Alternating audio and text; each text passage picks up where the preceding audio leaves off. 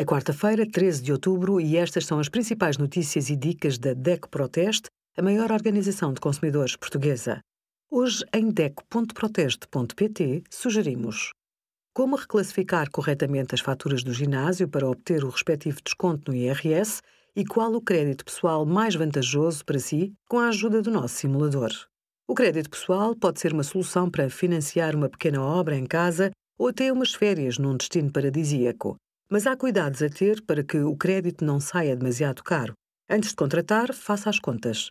O valor de todas as prestações que tem para pagar não deve ultrapassar trinta e cinco por cento do rendimento mensal líquido. Deve fazer várias simulações, iguais em montante financiado e prazo, e comparar a T A E G, isto é, a taxa anual de encargos efetiva global, que inclui juros, comissões, impostos e custos com seguros. O ideal é que tenha o menor custo possível com o crédito pessoal.